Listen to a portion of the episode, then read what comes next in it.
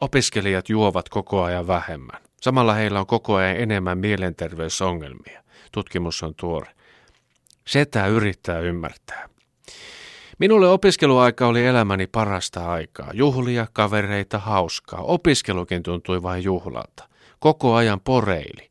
Haaveilimme jostakin, mille ei ollut nimeä. Ja vaikka 90-luvun lama oli syvimmillään, se ei huolestuttanut yhtään. Saako töitä ja tuleeko ura? Niitä paljon tärkeämpää oli opetella tekemään kotiviiniä. Tosin siitäkin jäi lopulta kirkastusaineet laittamatta. Muki kävi pöydän alla ämpärissä. Oli kiire elää ja nauttia. Siinä on symboliikkaa, että kotiviinistä jää opiskelijalla kirkastusaineet laittamatta. Sumeus on se juttu. Vaikuttavat aineet kyllä kolahtavat, vaikka on sumeeta, epäselvä ja sotkuista. Se on hyvä, että ei näe pitkälle, pohjalle asti.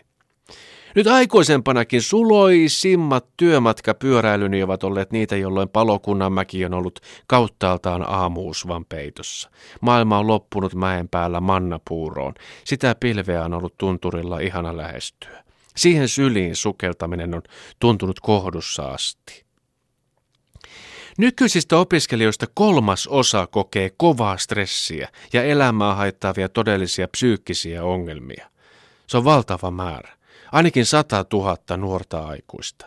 Ja he eivät ole vielä edes siirtyneet työelämän suloiseen palvelukseen. Heille ei ole vielä edes kuiskuteltu korville, että työelämä se vasta nykyään ihanaa onkin. Organisaatiota myllätään puolivuosittain ja tehtävät ja vastuualueet muuttuvat. Jos ei satu lentämään ulos YT, eli yritäpäs toipua neuvotteluissa. Miten isot mahtavatkaan olla paineet nuorten opiskelijoidemme pääkopissa, kun edes viina ei enää maistu? Pitää olla niin kontrollissa koko ajan, että ajatus aivojen huljuttamisesta ei käy edes mielessä.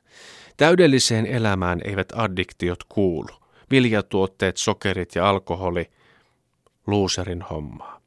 Kun on nähnyt oman isänsä riittävän monta kertaa kännissä ja äitinsä pullamallisena, haluaa vaihtaa kaistaa lopullisesti.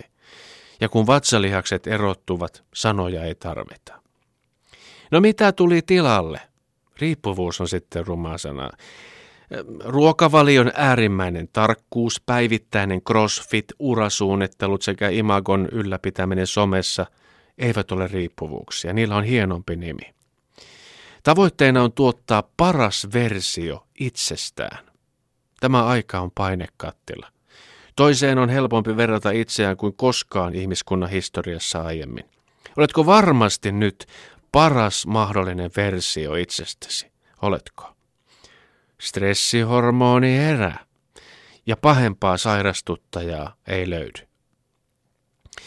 Siis olenko nyt riittävästi puolustellut omia opiskeluvuosieni ryyppyjuhlia? En ehkä, vielä voisi vähän. Kaksikymppisenä tuli oltua usein vastuuttomassa humalassa. Menikö maine? Ei sitä koskaan ollutkaan. Menikö kunnia? Osittain varmasti, ja hyvä niin. Se, että oppii olemaan nöyrä elämän edessä on parhaita asioita, joita olen oppinut. Viina oli siinä hyvä apuopettaja. Yhdessä humaltuminen sai meistä puolia esiin. Ja paluu arkeen on hieno asia. Sitä ei voi tapahtua, ellei ole ollut jossain kummallisessa paikassa, arjen ulkopuolella. Kumpi on siis haitallisempaa ihmiselle, ulkoinen kontrolli vai sisäinen kontrolli? Sanoisin, että molemmat sisältävät ihmiselle haitallisia yhdisteitä. Vain vastuu on tärkeää. Vastuu itselle siitä, että muistaa nauttia elämästään niin kauan kuin sitä riittää.